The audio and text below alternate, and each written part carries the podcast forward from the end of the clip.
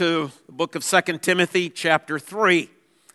And once again, we'll be reading the third chapter and then into the fourth through verse 5. 2 Timothy 3 through chapter 4, verse 5. As we hear God's word, being reminded of the fact that the truth of God's word, the spiritual things, are discerned only because of the work of the Holy Spirit in one's heart and one's life. Else, these are but gibberish to the unbelieving person. 2 Timothy 3. But understand this that in the last days there will come times of difficulty. For people will be lovers of self, lovers of money proud, arrogant, abusive, disobedient to their parents, ungrateful, unholy, heartless, unappeasable, slanderous, without self control, brutal, not loving good, treacherous, reckless, swollen with conceit, lovers of pleasure rather than lovers of God, having the appearance of godliness but denying its power, avoid such people. For among them are those who creep into households and capture weak women, burdened with sins and led astray by various passions, always learning and never able to arrive at a knowledge of the truth. Just as Jannes and Jambres opposed Moses, so these men also oppose the truth. Men corrupted in mind and disqualified regarding the faith, but they will not get very far, for their folly will be plain to all, as was that of those two men. You, however, followed my teaching, my conduct, my aim in life, my faith, my patience, my love, my steadfastness, my persecutions and sufferings that happened to me at Antioch, at Iconium, and at Lystra, which persecutions I endured, yet from them all the Lord rescued me. Indeed, all who desire to live a godly life in Christ Jesus will be persecuted. While evil people and impostors will go on from bad to worse, deceiving and being deceived. But as for you, continue in what you have learned and have firmly believed, knowing from whom you learned it, and how from childhood you have been acquainted with the sacred writings, which are able to make you wise for salvation through faith in Christ Jesus.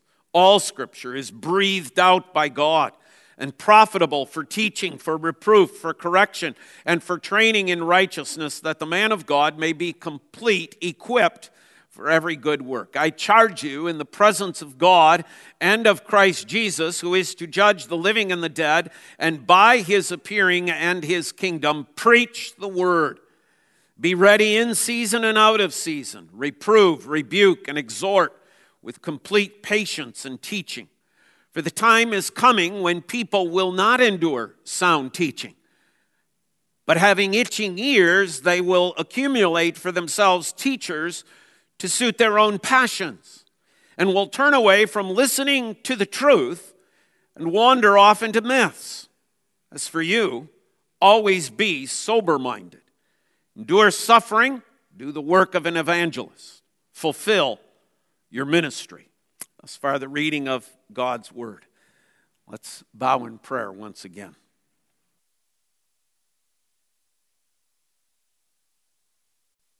Given to us, we thank you for the truth that we have here in our hands, not in a world that doesn't seem to know right from wrong anymore. We have your solid word that never changes we thank you for that. Pray that you'll be with Pastor Bob this morning as he leads us in worship. Give him your words to speak and help us to have hearts and ears that are ready to hear, to listen, and to apply it to our lives. In Jesus' name we pray. Amen. And amen. So, as we go through this series, we began last Lord's Day dealing with the scriptures as what it is God's breathed out word. This morning, we are, in a sense, answering the question why it matters as we deal with the subject of truth. Next Lord's Day, the Lord willing, are what are Scripture's purposes? What, what does God seek to accomplish through this truth of His breathed out word? And then, if that's its purpose, what are we to do with it? And then finally, the fight for it is where, uh, Lord willing, we will be going. We want to look at three things from this particular text again this morning, even as we dealt with it last Lord's Day. There is much to be unfolded here that Paul has given to us. Our three points this morning are one, the truth denied, secondly, the truth given, and thirdly, the truth matters. The truth denied, the truth given, and thirdly, the truth matters. You see, people's desire is given to us by Paul. We, we have the, the desire of mankind because we know that we are born in sin. We know that we are not born good, we're not even born neutral. We are born, we are conceived, even as David said, in sin. And we are born, we are conceived, we are made human beings as enemies of God. And The wrath of God is upon us. We are not for God at any point in time of our life until that Holy Spirit works within our hearts, draws us to repentance and faith in Jesus Christ. But we certainly do not limit when the Holy Spirit can do that. We don't say, well, the Holy Spirit only does that in adults. He only does it when you turn somehow or another rate, when you graduate from high school and you turn 18 or when you turn 12. We believe that God and His Holy Spirit, even in the as he did in the Apostle John, can work in a child in a mother's womb. That those children too can indeed be born again before they've even been physically born. But the point is that we enter this world as enemies of God, meaning we do not love the truth. Paul outlines for us in these opening verses of 2 Timothy chapter 3 the truth of that. We all go our own selfish, sinful, rebellious ways. We all head in that direction. This is where we desire to go. This is who we are as humanity. So if truth is here, okay, if truth is here, we're over here. We, we want nothing to do with God's truth. From the moment of our conception on, we have a desire for the lie. We have a desire for the untruth. We have a desire for the falsehood. Why? Because that falsehood, that lie, allows us to live out our own sinful lives, our own proud lives, our own loving of self, our loving of money, our arrogance, our abusiveness, our disobedience, our ungratefulness, our unholiness, our heartlessness, our unappeasability, our slanderousness, our lack of self control, our brutalness, our not loving the good, our treacherous, our all of those things. You see, we want the lie, we desire the lie. And the lie is this there is no God. I can do what I want. There is no God. There is no standard of absolute right and wrong. Each of us is a truth unto ourselves. We can define our own truth. We get to come up with our own truth. Truth, then, is relative for every single human being. What is truth for me is not necessarily truth for you, and that's okay. You do your thing, I do my thing. We all just live for ourselves anyway. That's the way we are by nature. We don't want to hear God's truth. That's our desire as humanity.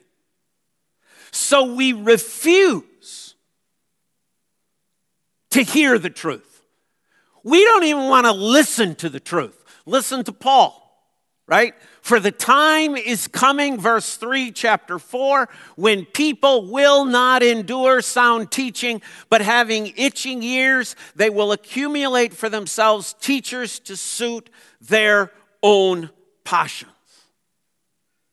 See, because of people's desire, they don't want to hear God's truth.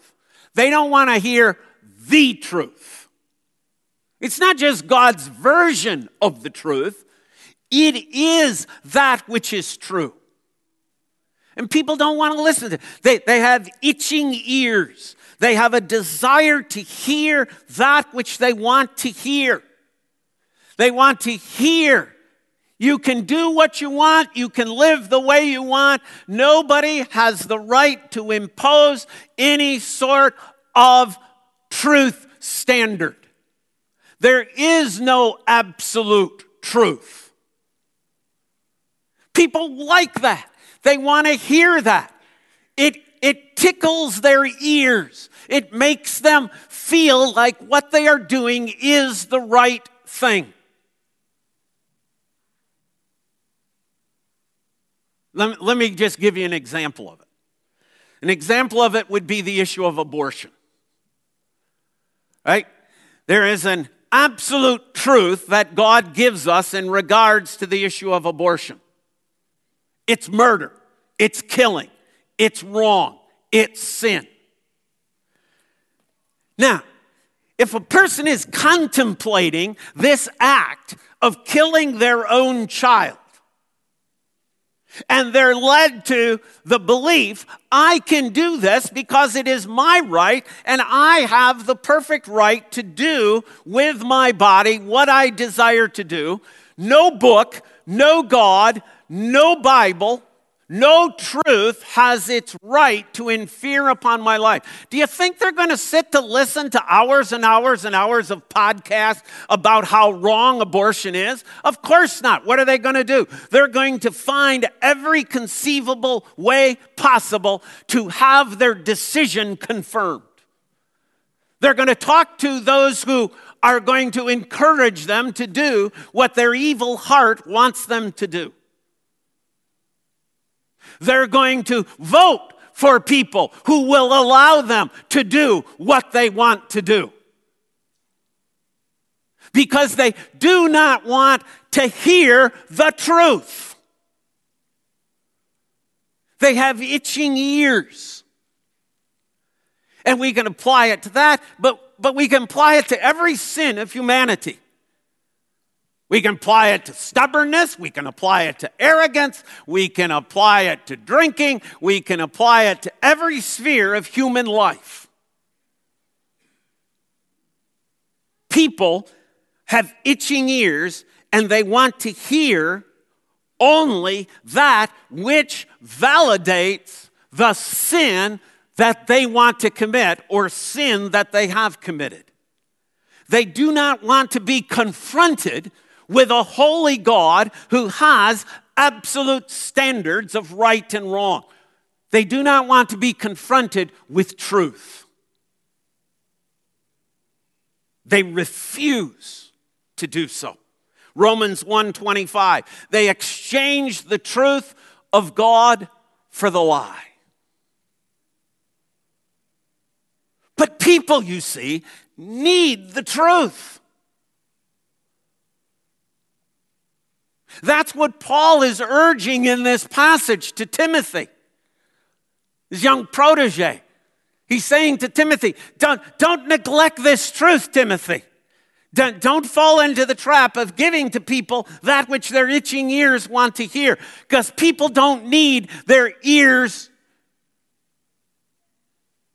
filled with lies. People need to hear the truth, Timothy. This is the need of humanity.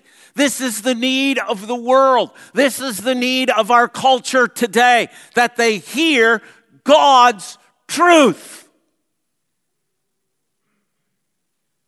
Notice how Paul draws that out. 2 Timothy 3:14. But as for you, Continue in what you have learned and firmly believed, knowing from who you learned it, and how from childhood you have been acquainted with the sacred writings, which are able to make you wise for salvation through faith in Jesus Christ. Then we have last week's passage all scripture is breathed out by God. But notice what Paul is saying Timothy, hold to that truth, hold to those sacred writings, hold to that which God has said. This is what people need. So in chapter 4, what does Paul say? Preach that word, Timothy. Preach it. People need the truth.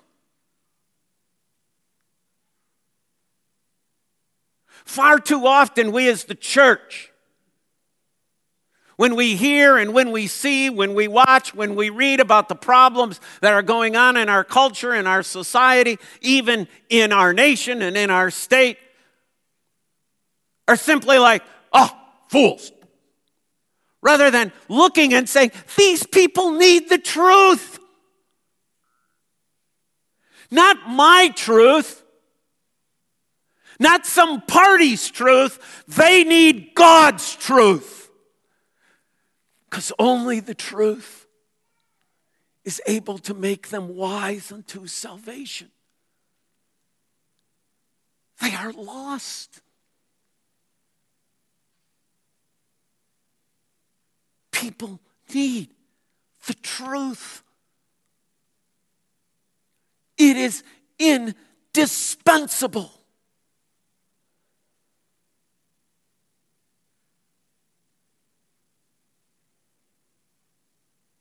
Secondly, the truth has been given.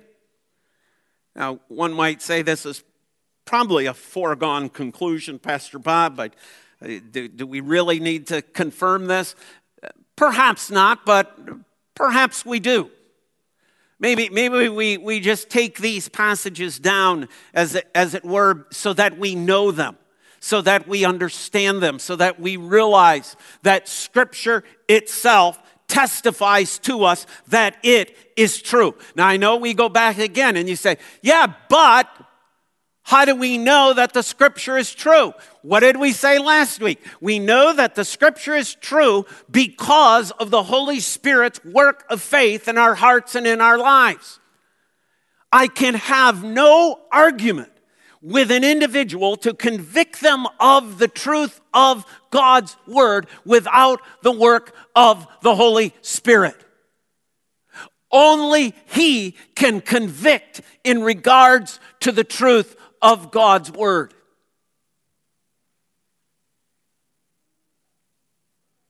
You see, the Bible doesn't start with the idea that somehow we have to convince you that God's word is true. It knows God's word is true. Why does it know God's word is true? Because it's God who's saying it. It is God's breathed out word. So the scriptures, the breathed out word of God, tell us that scripture is true. Three passages from the Old Testament Psalm 119, 160. You might want to just jot them down. The sum of your word is truth, and every one of your righteous rules endures forever. The scripture claim that scripture is true. Yes. Psalm 119. Proverbs 30, 5 and 6. Every word of God proves true. He is a shield to those who take refuge in him. Do not add to his words, lest he rebuke you and you be found to be a liar. Where is truth? Here. Here. God's word is true. This is truth. This is the only standard of truth. Also, Psalm 12, 6. The words of the Lord are pure words, like silver refined in a furnace on the ground, purified seven times. But not only does the Old Testament confirm it, so does the New. 2 Timothy 3:16, right in our passage, right? All scripture is breathed out by God. If it's breathed out by God, what does it by necessity need to be? True. Why? Because God is true. 2 Peter 1:20 knowing this first of all that no prophecy of scripture comes from someone's own interpretation but every word of scripture comes as men are carried along by the Holy Spirit. 2 Timothy 2:15 Do your best to present yourself as one approved, a worker who has no need to be ashamed, rightly handling Now how does Paul call the scriptures? The word of truth. Revelation 21 5, and he was seated on the throne said, Behold, I am making all things new. Also, he said, Write this down, for these words are trustworthy and true. John 10 35, Jesus himself. If he called them gods to whom the word of God came, and scripture cannot be broken. It's true. Old Testament, New Testament, and I can give you dozens and dozens and dozens of more passages. The point is, we have been given the truth. The truth is not in, in some way to be discovered. It's not like here we are in 2020, almost 2021. Now, we, now we've got to work at discovering what the truth is that's contained in God's Word. That's how liberals, you see, view the Scripture. They view the Scripture as a husk or an ear of corn that one would go out to the field and pick and say, Yep, this is the Word of God. And they'd say, No, this isn't the Word of God. You say, What do you mean this isn't the Word of God? Well, we've got to take this leaf off and this leaf off, and we've got to unpeel it, and, and then we'll find it. The truth is not in the words, the truth is somewhere in the midst of the words. The words themselves are not true, but truth is contained in the words. Oh, how men love their itching ears. How men love the lie rather than simply dealing with the fact that God has given us truth. Here it is. All that we need for life and godliness. Here, truth.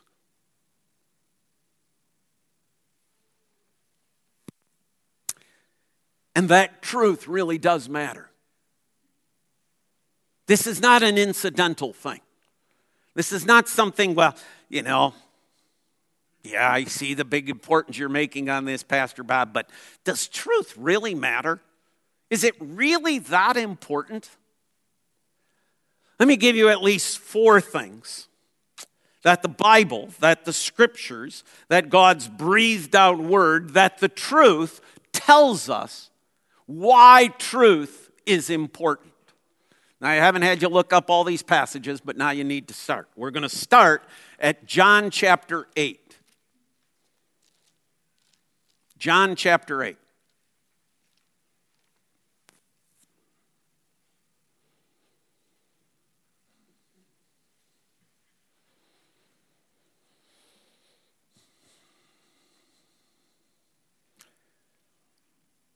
Go down to verse 31.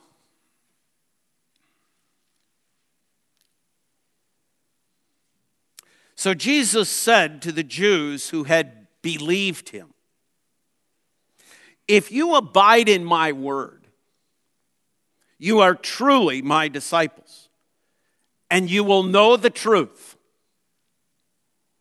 Now, notice what he says the effective truth is. And the truth will set you free.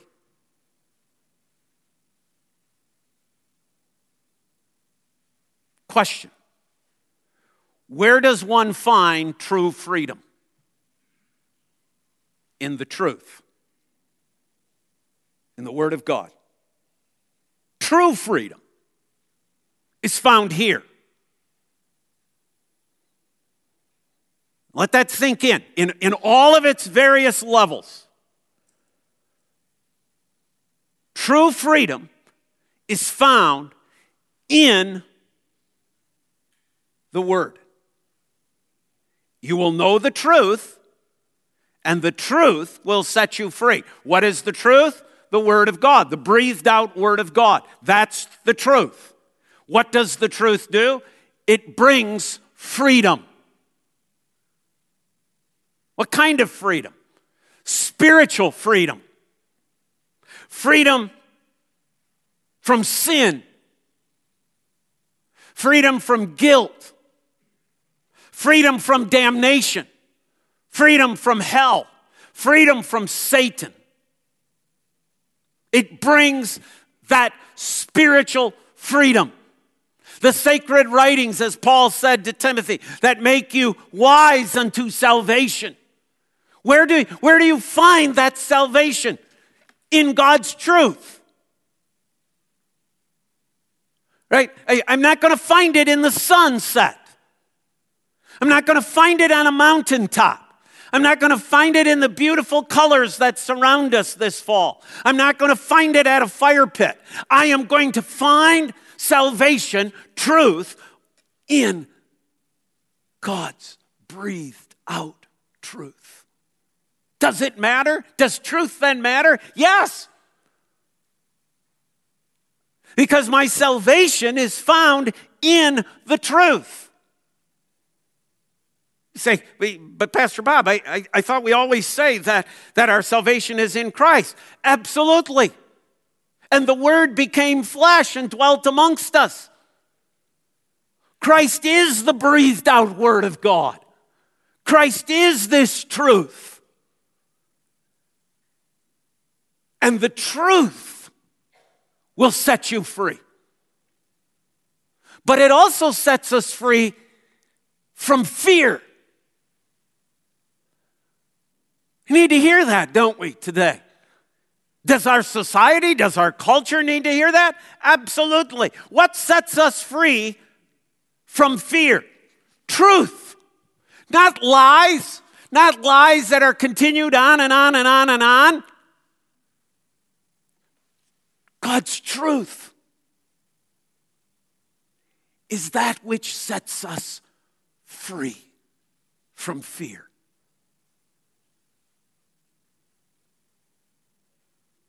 Does it set us free from physical problems? No. Does it mean that you shall be free from any physical ailment? No. Paul, in, in writing to Timothy, talks about his sufferings. Paul's not going, well, it's because the truth didn't do its thing and therefore I suffered in jail. I dealt with afflictions. I dealt with persecutions. No, what does Paul say? The mere fact that you accept this as truth means that you will be persecuted. It does not mean a freedom from physical ailments. Does not mean freedom from danger. Does not mean freedom from getting sick. Doesn't mean that. You can't, you can't stand and say, I believe the truth, therefore I shall never get cancer. That isn't what God's talking about. That isn't what Paul is saying. That isn't what Jesus is saying. It's a spiritual freedom in our salvation, in the driving away of fear. Why? Because the truth tells us what the future is.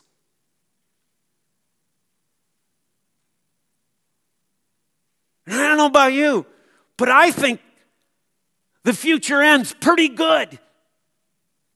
I think it all ends up wonderful.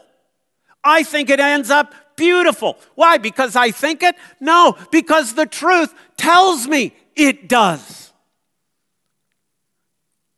You and I, as believers in Jesus Christ, end up face to face with our Savior in glory.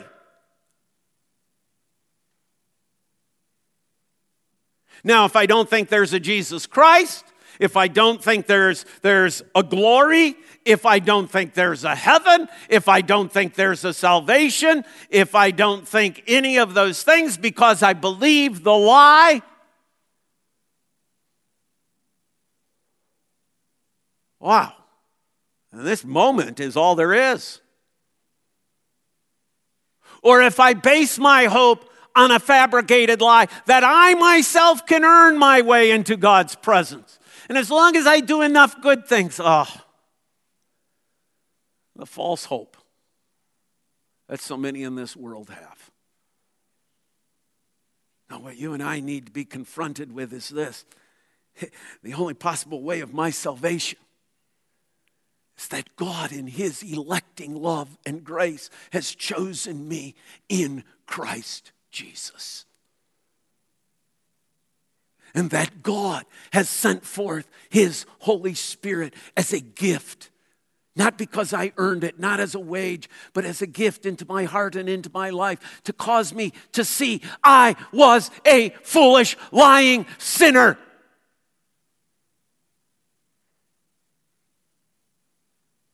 And that Holy Spirit grips a heart, a mind, a soul to look to Christ alone.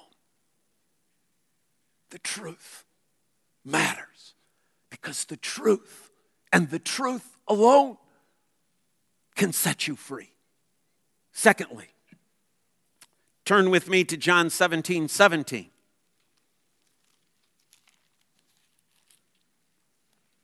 Once again, the words of Jesus.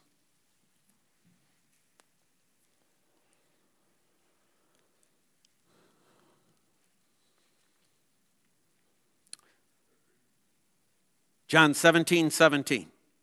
Sanctify them in the truth. Your word is truth. Truth is the word. Truth sanctifies. The word sanctifies.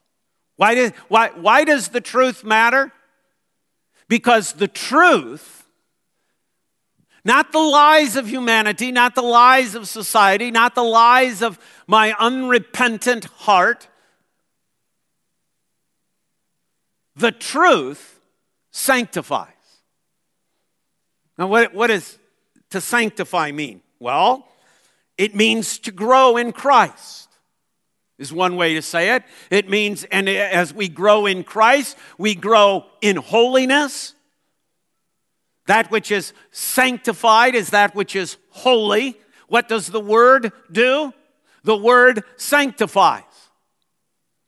What is the word? The word is truth. Does it matter? Can I grow in holiness apart from the word? Not according to Jesus. Jesus' prayer is not, hey, Lord, would you invent a whole bunch of ways by which people can be sanctified so that they don't have to rely just upon one thing? Boy, it'd be real nice if everybody's sanctification, everybody's growing in Christ, everybody's knowledge of Christ, everybody's walk with Christ, everybody's holiness in Christ could be based like on 10 different things, and we can give them all sorts of options as means by which they can grow. His prayer is, Lord, sanctify them. Sanctify them by truth. Your word is the truth. My sanctification, my growing, those fruit of the Spirit my usefulness in the kingdom come not through going, ah.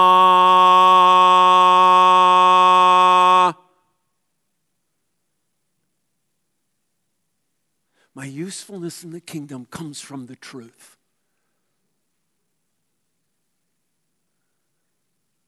My usefulness in the kingdom does not come from John's Calvin's institutes. Shock. Comes from the truth. God's word. See, this is to be primary. This is the core. We live in a society in which we've made all sorts of peripheral things the core. That's the most important. And we neglect that which is the truth. Third, Turn with me to John 16, 13. Back one pass, one chapter. John 16, 13.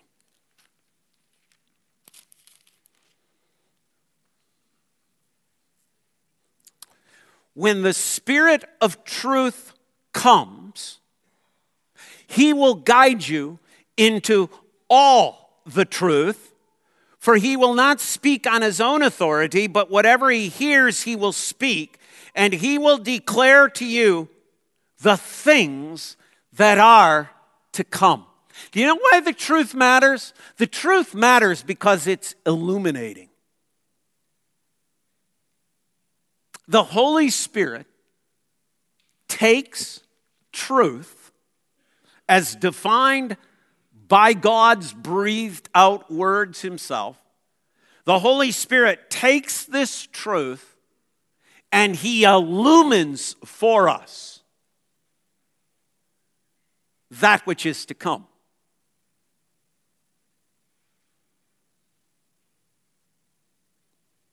Read Psalm 23. The Lord's my shepherd. Where does it end? What, where, where does this truth that the Lord is my shepherd lead me? It leads me to his table where I shall dwell in the house of the Lord forever.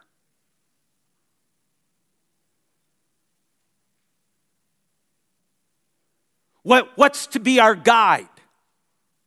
What, what's to be the pulse by which we have an illumined life laid before us? Well, let's see. Where is Pisces right now?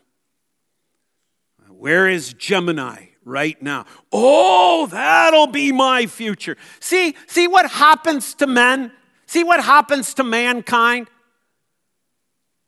See, they want to know, but look at where they turn. They exchange the truth of God for the lie.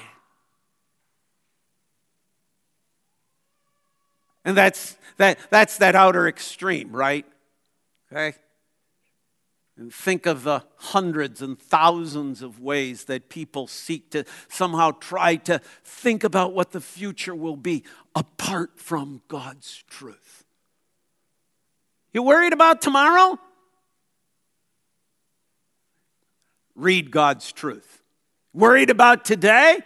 Read God's truth. Worried about your grandchildren? Read God's truth. Lastly, turn with me. It's still John, but now we're going to be in First John. And I'll close with this because we'll, we'll be coming back to this again. But it's First John chapter 3.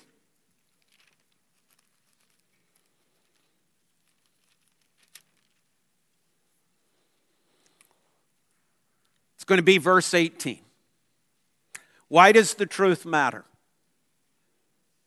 Because the truth brings freedom. The truth is sanctifying. The truth is illuminating. 1 John 3:18 Little children let us not love in word or talk but in deed and in truth. What is John saying? To truly love one has to know the truth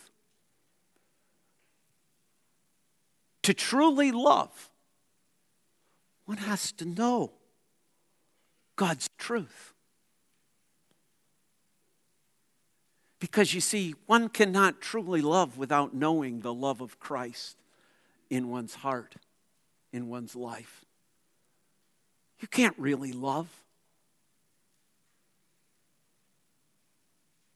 It's only, you see, when that truth that Jesus Christ took upon himself my sin, my shame, my guilt, upon that horrific cross, that he suffered and died, that he bore the weight of all of my sin, that he emptied himself